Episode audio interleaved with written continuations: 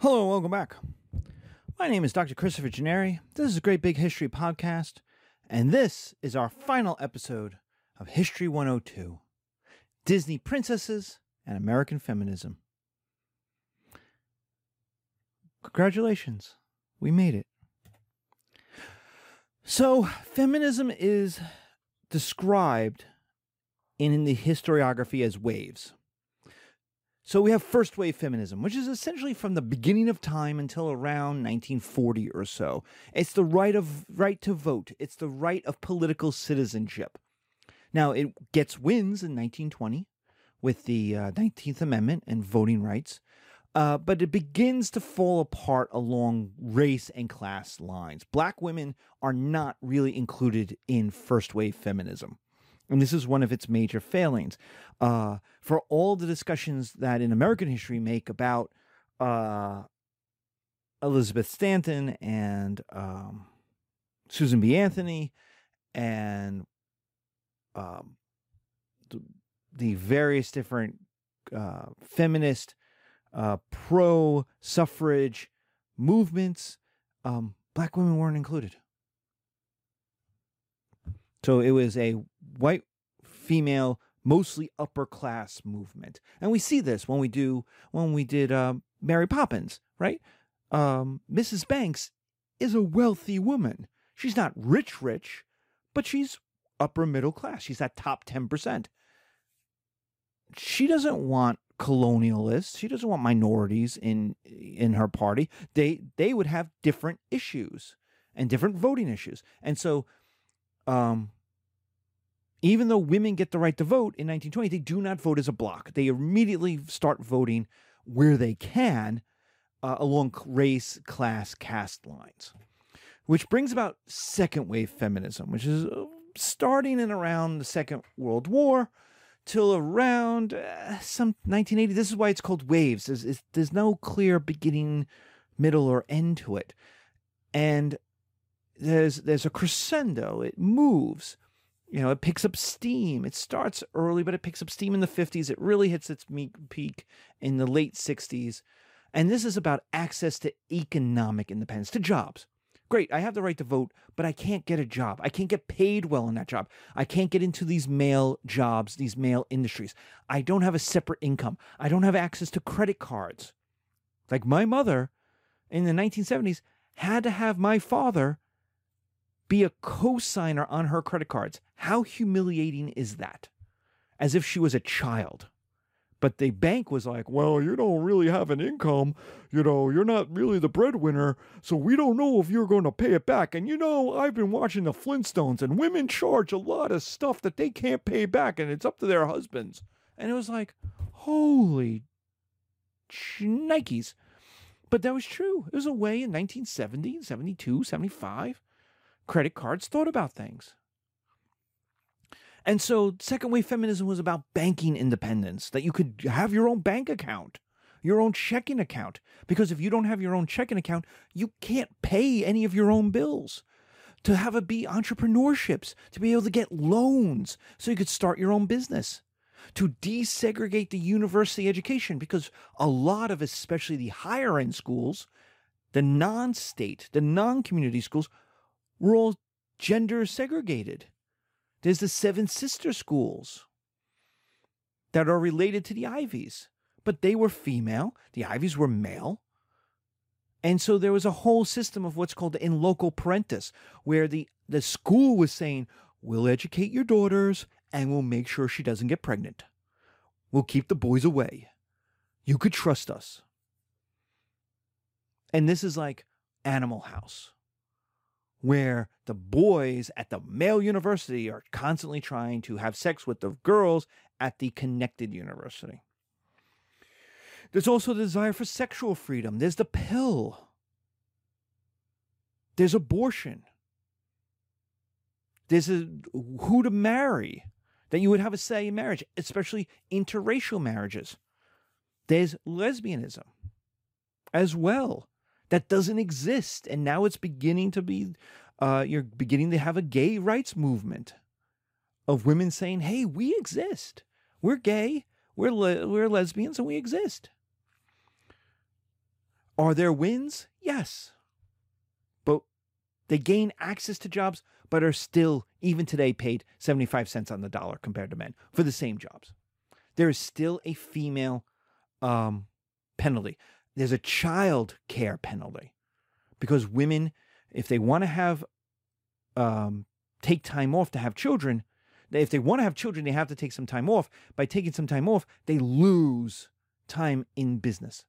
Or, especially of this second wave, they might have to quit altogether and they lose access to their job. There were no protections at all. There still really isn't for a job to keep women as employees, but to take any maternity leave. And there's definitely no paternity leave. Men are not, men get a day. Oh, your child was born. Well, we guess you were allowed to be near the hospital because up till about 1980 or so, you weren't allowed to be in the delivery room. Um, women delivered children on their own without the husband around. Um, so um, so for paternity, you get a day. You, you know, you had a child, it's okay. You could take one day off. But after that, it's like you got to be back at work, man. So there are wins, but they're not complete wins. They're not decisive wins. There's no major fundamental change. The third wave, which begins in the 90s, this is the this is the wave um, I was experiencing when I was in college and into grad school. This is the Xers, these are the Ys and the early millennials.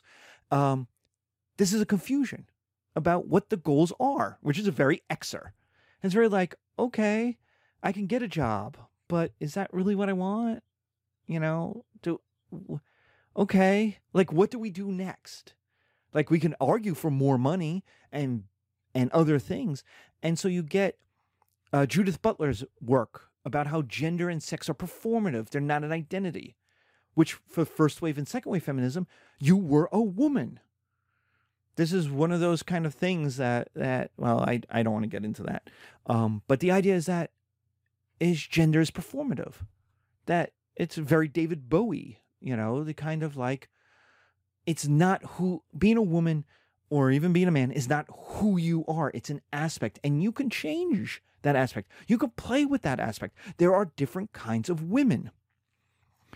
But what third wave was really trying to do was defend the second wave gains against the conservatives of the 1980s and the 1990s, which were saying, get out of the workplace, go back to the home. A woman's place is as a mother. What are you doing?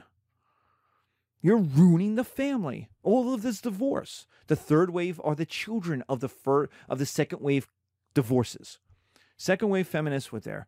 The I should have I have marriage, but it's I should put in divorce Xers are the first generation where their parents got divorced in mass. And so now, conservatives, of course, freaked out about that because they said it's ruining the family. And their answer was to make it harder for women to get divorced. And so third wave feminism had to defend. It's a rearguard action. Third wave feminism is a lot about defending against the counter, the backlash, what Susan Faludi will call the backlash. Um, Third wave is about the freedom to be the woman who you want to be. It's inclusive of gay, trans, minority women, and intersectionality. That you're not just a woman, you're a black woman, you're a gay woman. You are multiple things at the same time. And it's the idea that the second wave didn't go far enough. It was too white, it was too economically uh, obsessed, and it got old. And it was just way too white. It was it was not speaking to the America of 1995. Which brings us to fourth wave feminism, which is kind of where we are now. Fourth wave is developing. Uh, the, the the wave is is coming. It's not cresting. We're not really there yet. It has, doesn't yet have an identity, which makes sense because the generation that we're in, millennials are just hitting their adulthood. Um, they're buying houses. They're settling down. They're in their careers. Um, the Z's and the Alphas are don't yet have the economic power to um, to enforce their philosophy. And so they're learning, they're doing, they're in college right now, they're in the early workplace, so they're they're making the arguments. And so the fourth wave is kind of the third wave on the internet. It's internet feminism. It's collective, it's connective, and it's diverse. There is also the hashtag Mean Girls critique. Fourth wave feminism, more than first, second, and third wave feminism, is very easy to criticize other women. And the reason why is very simple. I anyone can Twitter, anyone can hashtag. It's more open than first, second, and third wave um, feminism was. It's anti sexual terrorism. This is the Me Too. And against the ordinary quote abuse. And you will see this from time to time. You see this with me too, where for, and I have had conversations where this has happened, where young women, young women in their 20s and even their early 30s will say, that's abusive. Whatever it was is abusive. This action was abusive. And a older woman, an auntie, a second wave woman, a boomer woman will say, Oh, come on. That's just what do you expect? That's just what men are. What do you what do you want? Come on. Like, grow up, little girl. And it's because it's abuse, it's abuse, quote unquote, that boomers and older Xer women, or even regular Xer women, my women my age, took as ordinary sexual behavior. Look at the movies of the 80s. Porky's and Meatballs and Animal House and Revenge of the Nerds, where they women are objectified. Uh, look at the Breakfast Club and the, the John Hughes movies with Molly Ringwald. Molly Ringwald is abused in those movies, and she didn't know she was abused. And then here we are writing. She's writing in the New Yorker because she watched the movies with her daughter, and her daughter's like, uh, "Did that boy just touch you?" And she's like, "Oh my God, he really did. He touched my my special place, and that's abusive. Oh my God, how did, huh? How did I not see that as abuse? And that's because it was ordinary. It was ordinary sexual behavior that women's bodies were not their own in the 60s, 70s, 80s, and 90s. Their bodies were something to be accessed by boys, something to be available to and then used by men. And so, what was considered ordinary or even progressive in the 90s is now in 2020 seen as abusive. Like, oh my God, how can you act that way? Which is one of the reasons why Me Too has problems. Because you're now getting a whole generation of late boomers and Xers and early millennials that are saying, oh my God, that's crazy what happened to me. That's crazy what I accepted. That's crazy what we did.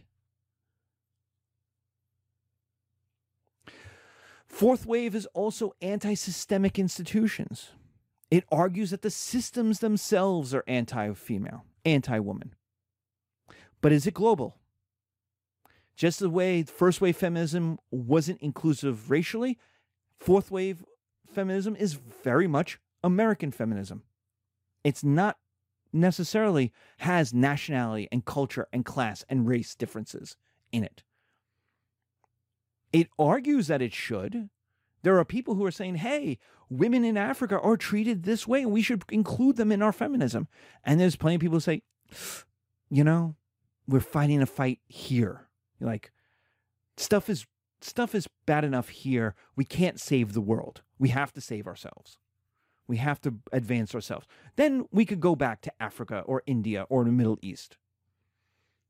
So there's a question. It's part of the fight because fourth wave feminism hasn't happened yet. It's happening.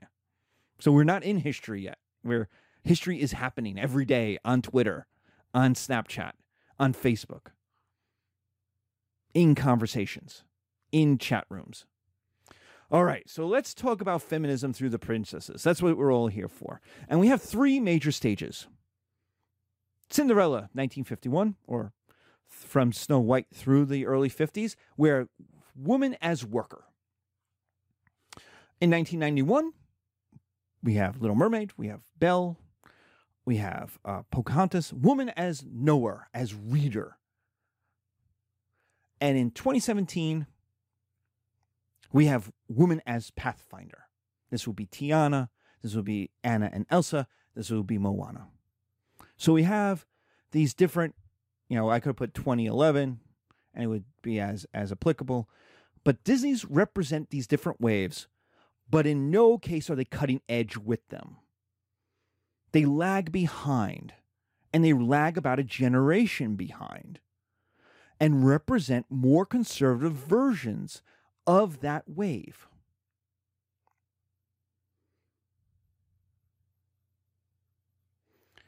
So, 1950s feminism.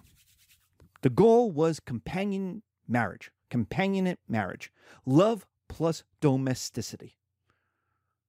Marriage is a better life. And for all of our women, marriage is a better life. They want to get married. Snow White, Cinderella, and Aurora all in the end want to get married. They view marriage as a good thing. And this is innovative for the 1950s that they want love. They don't want to just get married. They're not thinking about the money. They're not thinking, they want someone they are a companion, a partner with. Like Cinderella is not looking to get married when she goes to the ball. She she doesn't even know she's met the prince. She's looking for someone she can care about and who will love her. And that's a big innovation.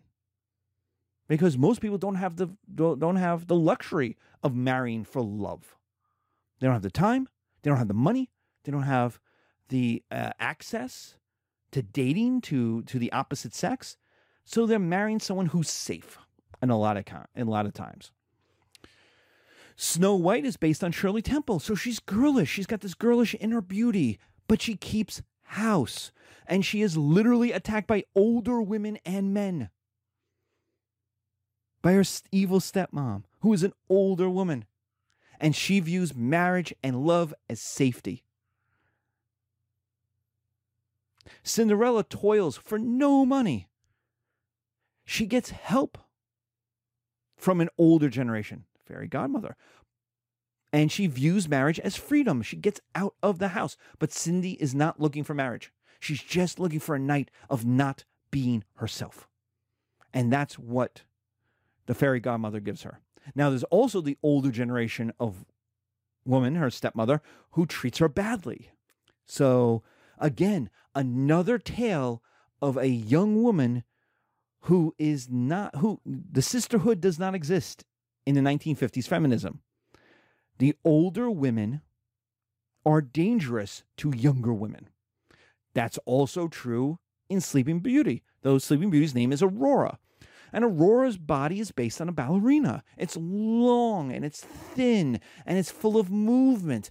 And she is literally a sleeping beauty. People, people will call her Sleeping Beauty. They don't know her name is Aurora. But she's also passive in her own movie. She only has 18 lines of dialogue. And again, there's an older generation of women who are out to hurt her but also an older generation of women who can help her the fairy godmothers. And they have more action. In the movie, both Maleficent and the godmothers are more active in Aurora's life than Aurora is. And so this gives you this idea of what Disney is viewing feminism and what it's portraying feminism as. This is where it comes under crit- criticism in the 90s and later in the 2000s that these women are too passive. They don't want anything, they just want to get married. Well, it's 1951. The war is over. The depression just happened. And they're looking for love. They want marriage because marriage, where else are you going? What job can Cinderella have? Right? She's going to work in an office? She's already working. And work sucks. She wants an escape from work because work in 1950 was industrial, it was labor, it was hard, it sucked. And you didn't have a lot of access to other jobs, to more fulfilling jobs, to more intellectual jobs. 1990s feminism, though, sees this change. You get adventure, life beyond domesticity. You're the daughter. You're a town girl. Ariel, I want more. Belle, there must be more. They literally tell you, I want more. There must be more than this provincial life. They choose companionship marriage rather than seek it. Ariel chooses Eric over her family. Belle chooses the beast over Gaston. And she saves the beast. She saves one and drives the other into a rage. That will eventually lead to Gaston's death. Jasmine literally says, I choose him, Aladdin. She saves Aladdin. She defeats Jafar. Jafar, the older generation of man who's preying on her, who's going to force her into marriage, a marriage she doesn't want. And Pocahontas will choose John Smith, even though they don't get married, but choose John Smith over her family, her tribe, her race. So they literally are choosing men, but they're in they're the active participants. This change in representation is the second wave feminism giving way to third wave. More women were getting college educations and advanced degrees. In 2008, more women got PhDs than men did and outnumbered men by 41% in grad school. And you can see in our doctoral degrees, especially in the humanities, women were 7% more. In biological sciences, 5% more. In education, 116% more. In health and medical sciences, 144% more. In public administration, 178% more than men. The only place where men drastically outnumbered women is engineering and mathematical and computer science. More women were working, especially in non traditional eh, but educated professions doctors, journalism, scientific research, administrators.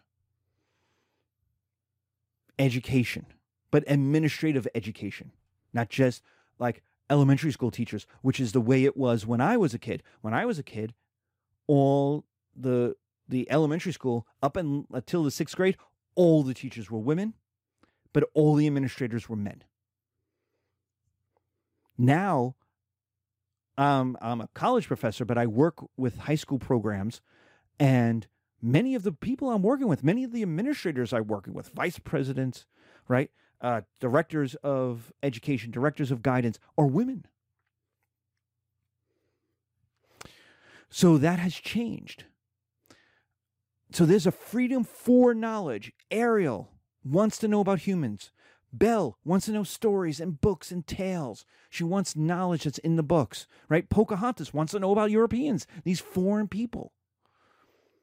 The desire for freedom of choice, even if the choice, even if the choice is just of marriage.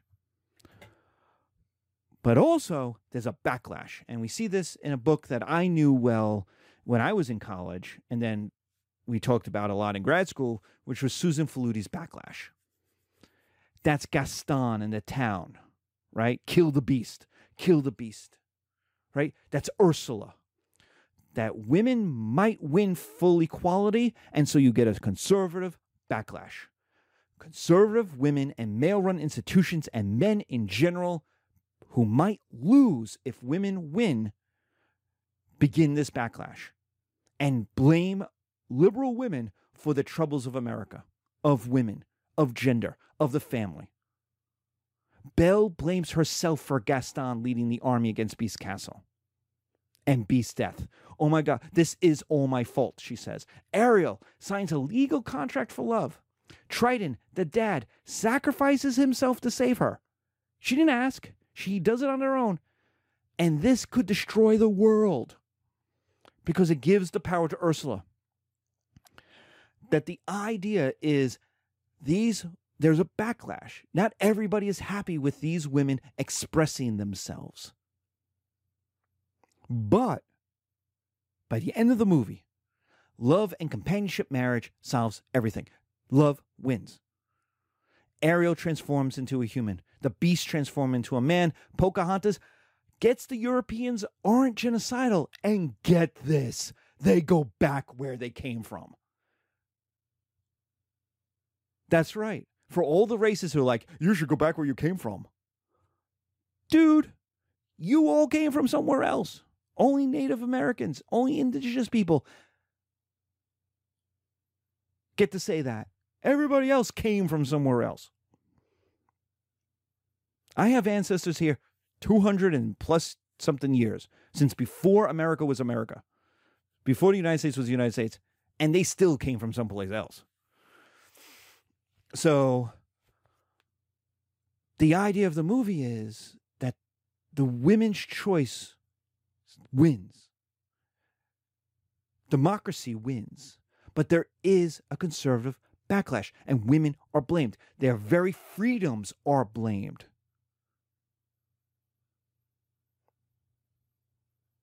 For ruining everything, for getting the beast killed, for giving Ursula power. If they had just stayed home, if Belle had just married Gaston, if Ariel had just stayed home and not worried, not cared about the humans, the bad stuff in the third act wouldn't have happened. For 2009 plus, we get the self directed woman. The life, not just their companionship, but their life is of their choosing. They save men as much as they are saved by men. They save Naveen's soul. Tiana saves Naveen's soul. Moana saves Maui from an eternal prison and his PTSD depression. Um, you know, and if you don't think he has PTSD, you haven't seen the movie. Um, Rapunzel saves Flynn Rider from a life of crime. Anna saves Kristoff from, quote, his thing with the reindeer. That's a little outside of nature's laws.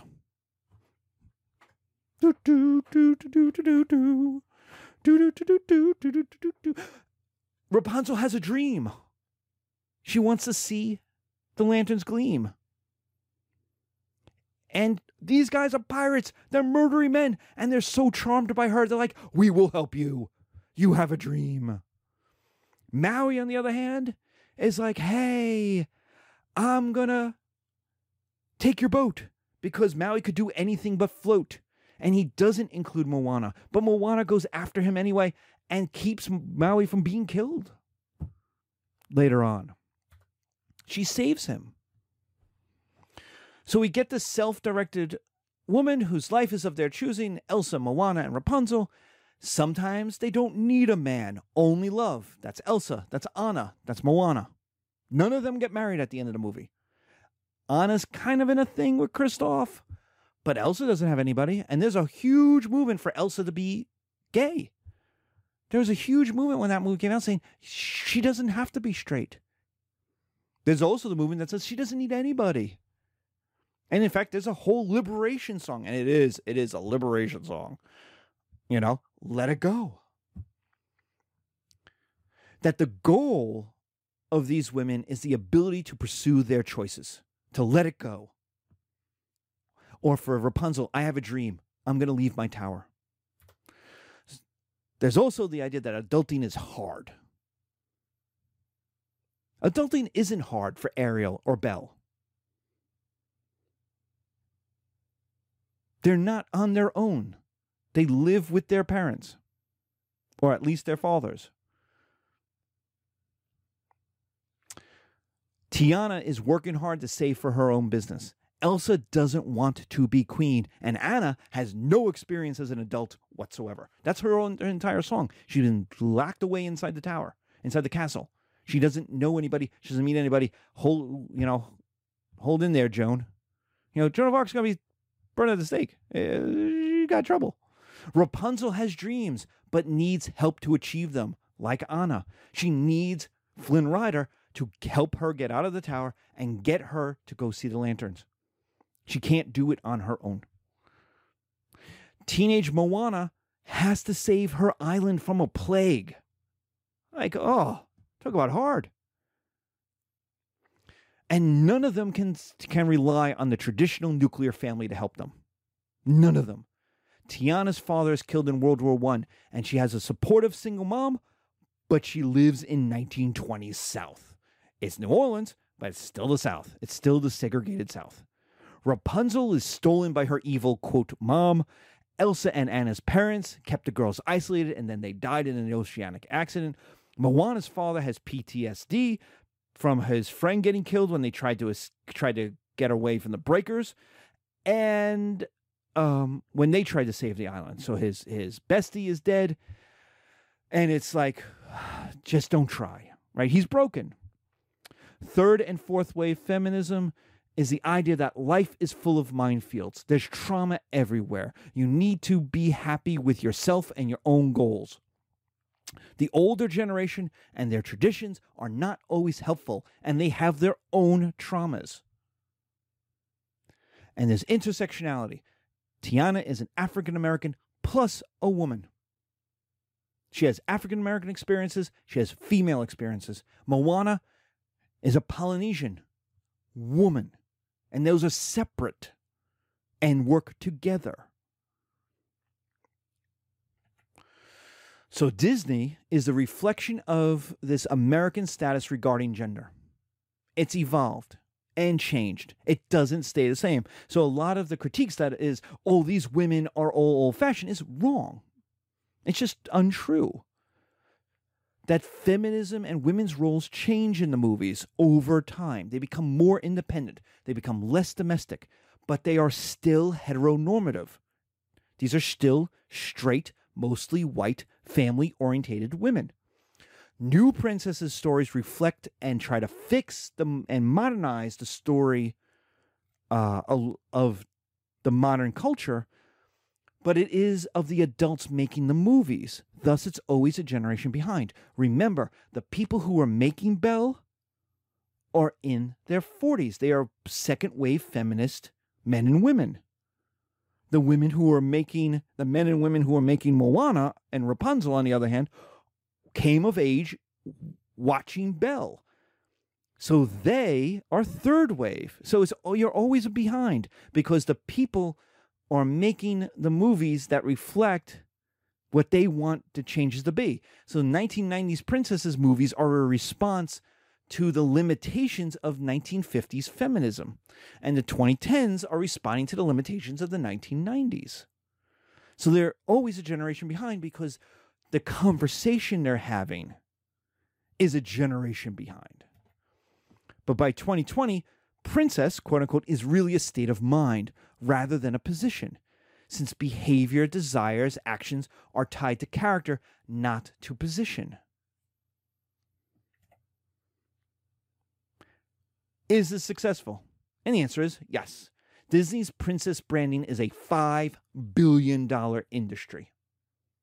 Parents want their daughters to partake in the princess life. There's this boogie book, boogie. There's this book, Cinderella Ate My Daughter. How my daughter like dispatches from the front lines of the new girly girl culture. But it's about I'm a feminist and my daughter is a princess. And what do I do with that?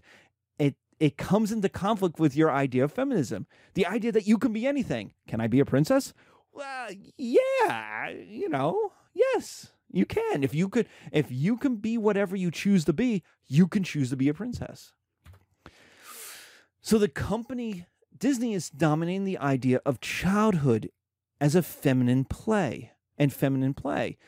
Um, in elementary school, a girls ages three through six at schools, 90% are Disney princesses. I don't know how accurate that number is, but I've seen it. And this is a class problem because the dresses, the makeup, the hair is all expensive. To, to play a princess is an upper middle class white role. And there are few women of color as princesses. So effectively, some American girls are locked out of what has become normative fantasy of girlhood. They can't be Belle, or they can't be someone who looks and acts like them because there's not enough diversity of economics or of race. Okay, thank you. That is where we will end our um, feminism and Disney princesses. So thank you.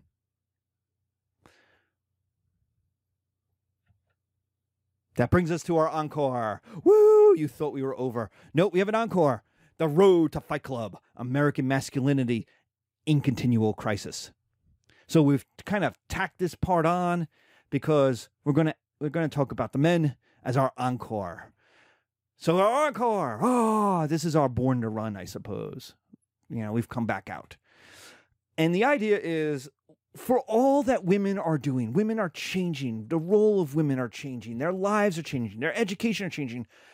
All of those changes create a constant crisis of masculinity from the 1950s to 2020.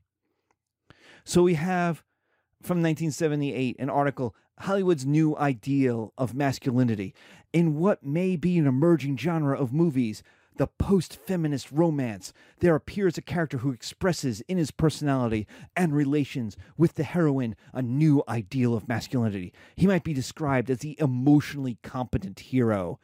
Alan Bates plays him in The Unmarried Woman. Paul Starr, assistant professor of sociology at Harvard, is the author of The Discarded Army Veterans After Vietnam. I don't know why I had that last part in. I could have left it as the emotionally competent hero. I don't have the next paragraph. I cut it out. The emotionally competent hero. You know, this is the man with feelings. That was big in the 70s. You know, he got a perm. You see this in, um, they're made fun of in that 80s show, uh, not that 80s show, uh, The Goldbergs and that 70s show. You know, they're in touch with their feelings. They cry all the time. Um, what do men want? So this is the 90s. What do men want? A reading list for the uh, male identity crisis, right? The finger of feminist accusation has been pointed at many different parts of the male anatomy, but the favorite object of scorn or a man's robotic brain. Did I tell you about Susan Faludi and backlash? Do you hear backlash? Men are defective, brutal, competitive, exploitive, insensitive, disconnected from meaningful social relationships. This is the New York Times. Remember the liberal New York Times? And then we have the future of men, masculinity in the 21st century, right?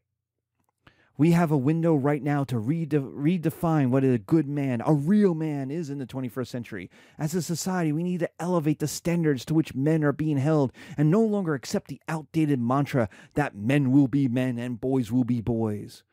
We must have zero tolerance for the destructive brotherhood that occurs when men of all ages gather and depend on sexism and misogyny as their common bond. 78 I, I want to say this is like 93. I should have put down the name number and then we're in the 2020 we're in the 21st century and they're all saying the same effing thing. Men are in crisis. Men are constantly in crisis. So each wave of feminism creates a crisis of masculinity and capitalism is happy to profit from that crisis. In the 50s and the 60s, in response to second wave feminism, you get the Playboy lifestyle. You can live the good life without getting married and kids.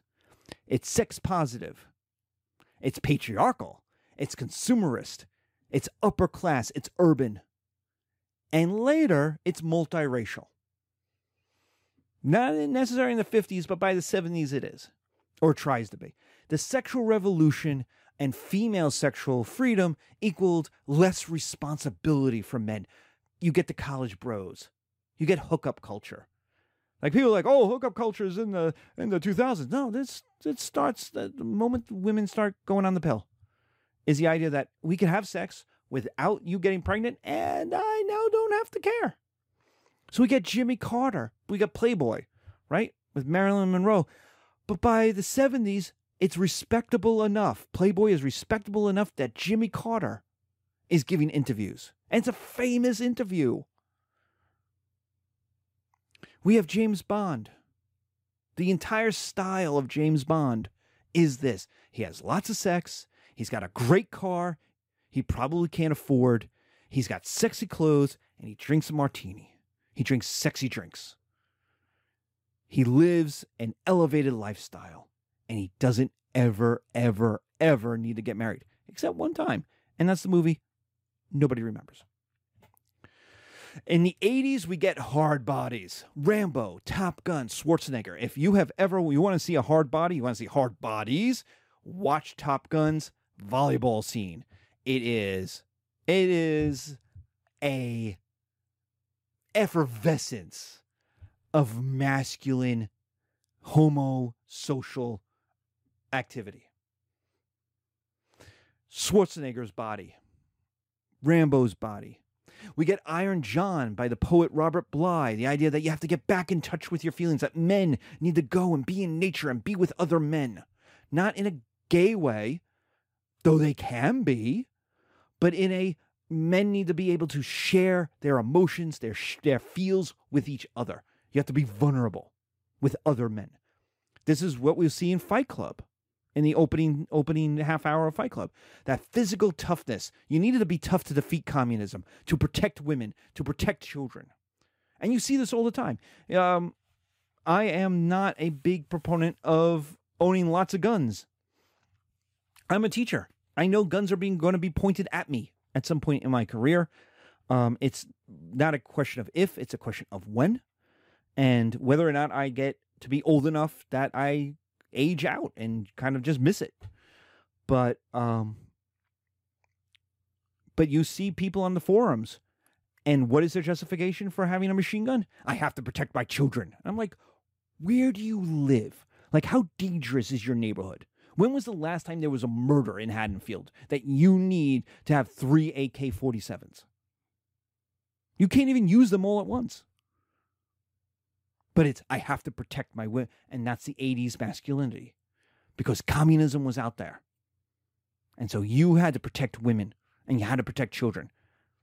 And again, this is also part of the racial stereotype. You had to protect them from, from crime, from black crime. You had to protect your white wife, your white kids from black crime, from the drug addicts, from those people from the from the city. So there was this physical need for toughness in the 80s. Remember, when we talk about conservatism, this is a period of time when we have white people are fleeing to the suburbs. There's the idea that men can be together. That's Iron John. But homosexuality is bad. It makes one feminine. It makes one swishy. You know, this is the age of AIDS, where you didn't admit to AIDS. AIDS was a it was the gay, literally the gay plague. Straight people didn't get AIDS. Now they did. And they taught us, and conservatives will teach the kids in the 80s, and we're all scarred by it. If you were a kid in the 80s, you were scarred by this because they wanted you to never have sex ever.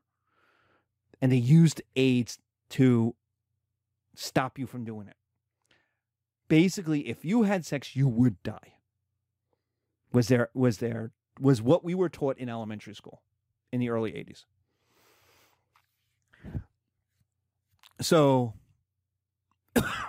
excuse me so very different that's the conservatism it's very different it's a backlash from the sexual freedom of the 60s and the 70s in the 90s, we get Fight Club, American Beauty, The Matrix.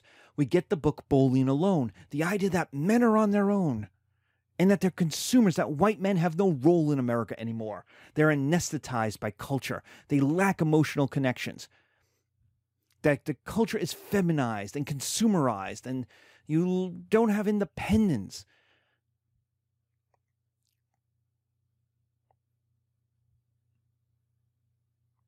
And you gain independence, and all of them in Fight Club and American Beauty and Matrix. You all gain independence by basically breaking free from the system. In Fight Club and American Beauty, you actually get paid for not doing work. In The Matrix, they don't have to do any work. In The Matrix, they have no money and they don't need any money. They just kind of do their superhero thing. And so, to see real truths, you have to be feminized and consumerized and independent. But in the 90s, as different from the 80s, gays and homosocial relationships are okay. In American Beauty, the only couple that has a healthy relationship is the is the gay couple, is the male gay couple, who are essentially, if they're not married, they are married, but it's the 90s, so I don't remember the movie as well enough to remember if they're married or just partners, quote unquote, but they're essentially married. And if you were to do the movie in 2010, they'd be married. Um, but they're the only healthy. In Fight Club, the whole idea of hugging is this testicular cancer um, support group. So it's only men. And what happens is a woman enters that male space and changes everything and ruins everything. We see these letters from World War II that there are lots of servicemen who were upset when the U- USO brought women to these isolated islands out in the Pacific. They're like, hey, you know, we were doing fine. We were all dudes. We were hanging out. And then all of a sudden, these women show up, and all of a sudden, all the men change their behavior. And that's the story in Fight Club is that the presence of a woman changes this male society. The Matrix is that the culture lies and that men need other men to help them discover the truth.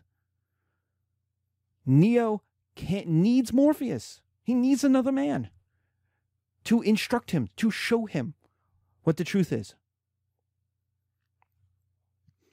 Is that a homosexual or homosocial undertone? Of course it is. But then you beat up bad guys, and so it's okay. In the 2000s, we get the Jordan Petersons, the Joe Rogans, we get 4chan and 8chan, we get the Joker as a chaotic rule breaker. It is the idea that, Jesus, guys, you're a freaking mess.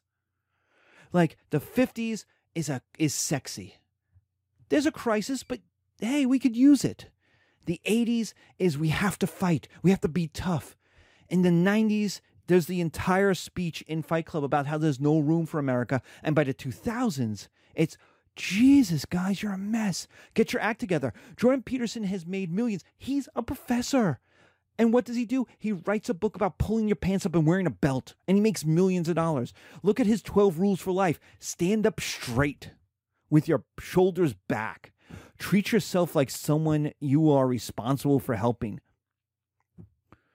Right? Compare yourself to who you were yesterday, not who someone else is today. Like, it's like, think about it. If you need to do those things, what does it say about you? So you watch Joe Joe Rogan or listen to Joe Rogan, get, get jacked, drink his mushroom coffee tea, take lots of vitamins. It comes from the idea that women have already taken over.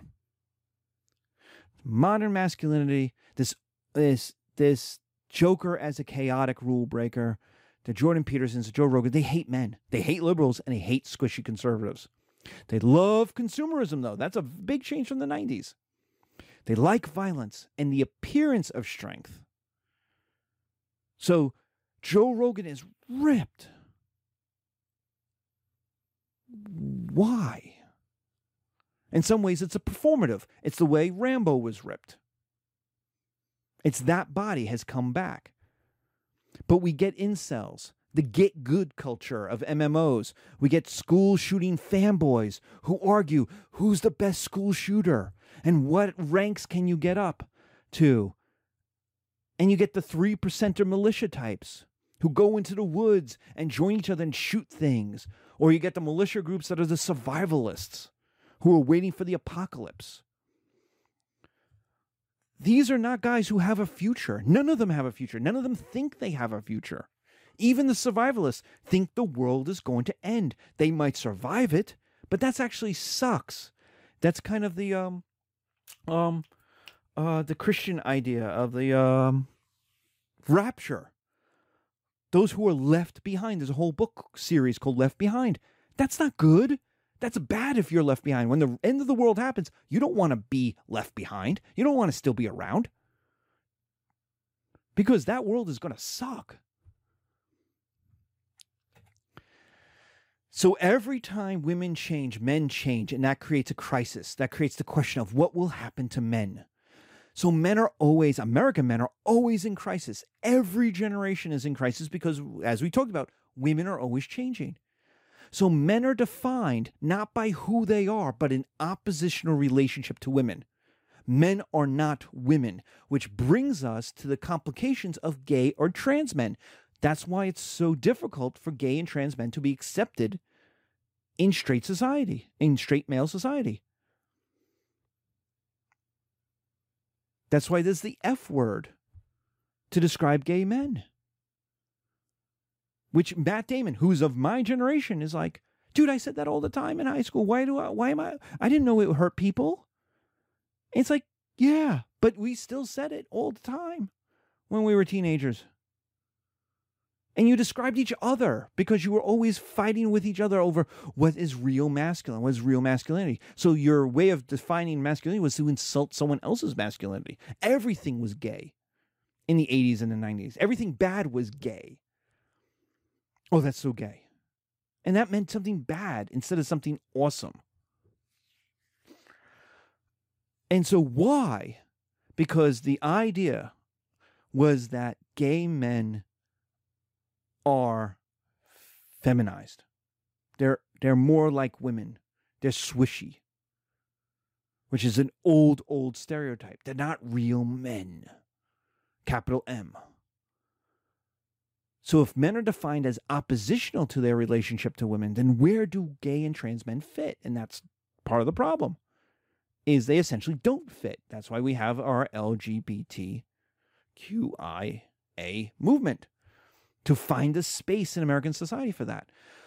Female independence, income plus laws, especially divorce laws, plus technology like in vitro fertilization equal this conservative worry of the end of men. And you get the men's rights movement that women are taking over.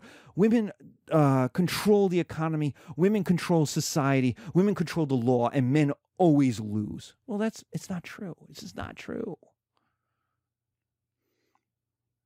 Yes, there are issues, especially with divorce law, that are have not kept up with the changes in culture and or economics.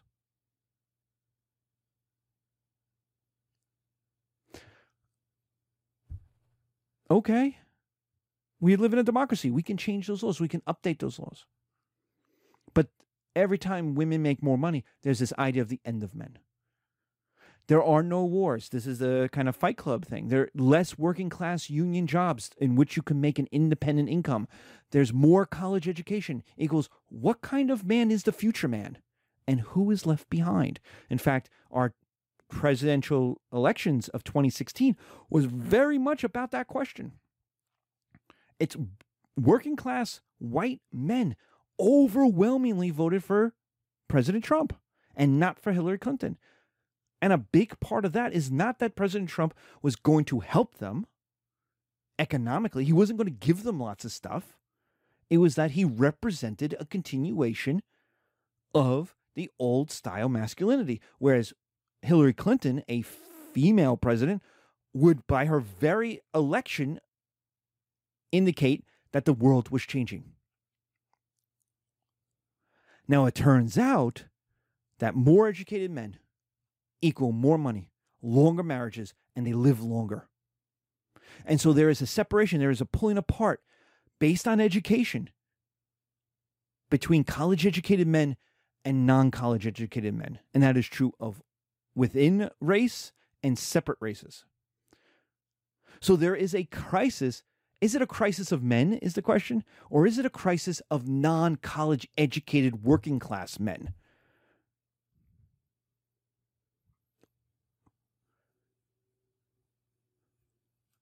And that is exacerbated by the collapse of industrial work since the 1970s. In our conservatism lecture, we talk about how the bottom 90% has not had a pay raise since 1980. Well, that's this. That's these guys. There's the rise of militarized policing, which hurts African American men, but also hurts poor white men too. There's the rise of female education for women and including women of color.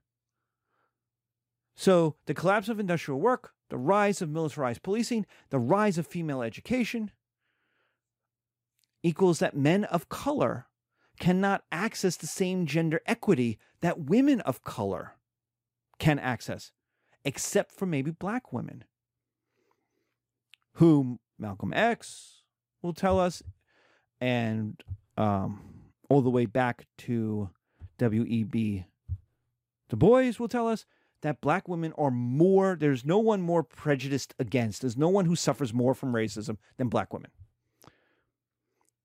And we see this. We see that black men, black men, men of color, including black men, but also Spanish men, Hispanic men, and immigrant men, cannot access the same gender equality. And we see this in, of all things, West Side Story from 1957, which it talks about the immigrant experience, Puerto Rican immigrant experience, that is more liberating for women than for men. You have Anita, Puerto Rico. My heart's devotion, my heart's devotion let it sink back in the ocean. Always the hurricane blowing, always the population growing, and the money owing, and the sunlight streaming, and the natives steaming.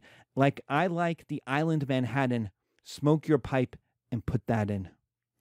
And the girls, I like to be in America. Okay by me in America. Everything free in America. And Bernardo says, for a small fee in America.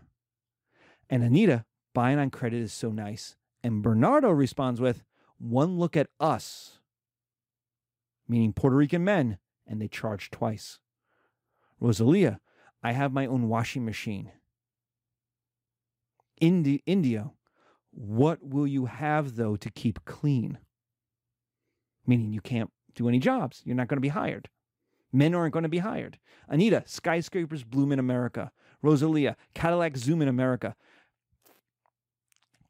Teresita, industry booms in America. And the boys, 12 in a room in America. Anita, lots of new, new housing with more space. Bernardo, lots of doors slamming in our face. So you're, you're getting this idea. Bernardo, better get rid of your accent. And Anita's uh, life can be bright in America, and the boys, if you can fight in America. So the idea is that men of color cannot as easily be accepted into there this new America that's developing and never have been. But women, mostly through marriage, through relationships, can. They can have access. Now, are they going to be treated as equal to white women and or white men? No. But do they suffer less prejudice? Anecdotally, we can say yes. Not necessarily scientifically, but as far old as 1957's West Side Story has a song about this process. So there's something there. And that concludes our course with men, always in crisis. So when when you see something that says men are in crisis, understand they've been writing the same thing since at least industrialization, since at least the 1860s, since the end of the Civil War. You know, men are always in crisis, especially in America. And yet men somehow do okay. We're okay, gentlemen. But there is now a toxic masculinity, and there's a toxic culture of masculinity that is, we talk about it as like the men are bad, but the people who are telling men how to act don't like men. They think we suck because they're telling you, pull your pants up, right? Tighten your belt, stand up straight, make your bed, right? They think you're a child. It makes sense. Jordan Peterson is an adult. He's not 20, he's not 25. So his attitude towards young men is they're children. So I'm going to treat them like children. But there is also a bit of fascism in all of that, right? You should all act the same. You should all get your act together. You all have to be militarized. If not in actuality, at least in your thought process, in your thinking, in your behavior. You have to be tougher. You have to be leaner. You have to be more efficient. That sitting around and playing video games is a waste of time.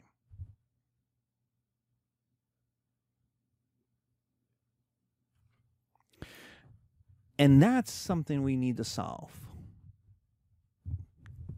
That is something that in the future, um, there's plenty of room for men in America. There's plenty of room for masculinity, but it's always in crisis. And the problem is, is that the people who are telling you it's in crisis are increasingly people who think men are bad, and they're making money off of that message.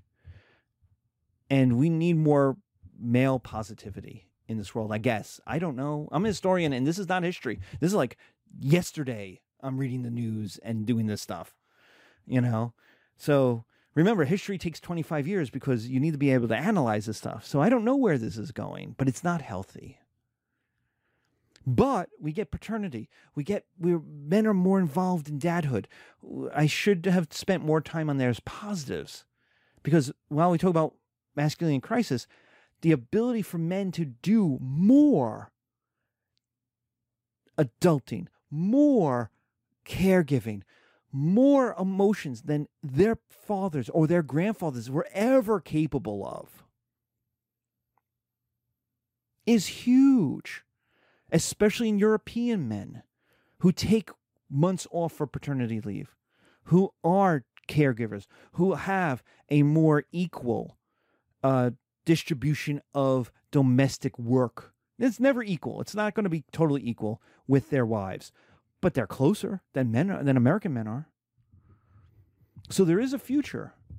That future is more female, and that future is more diverse, more people of color, and that's okay.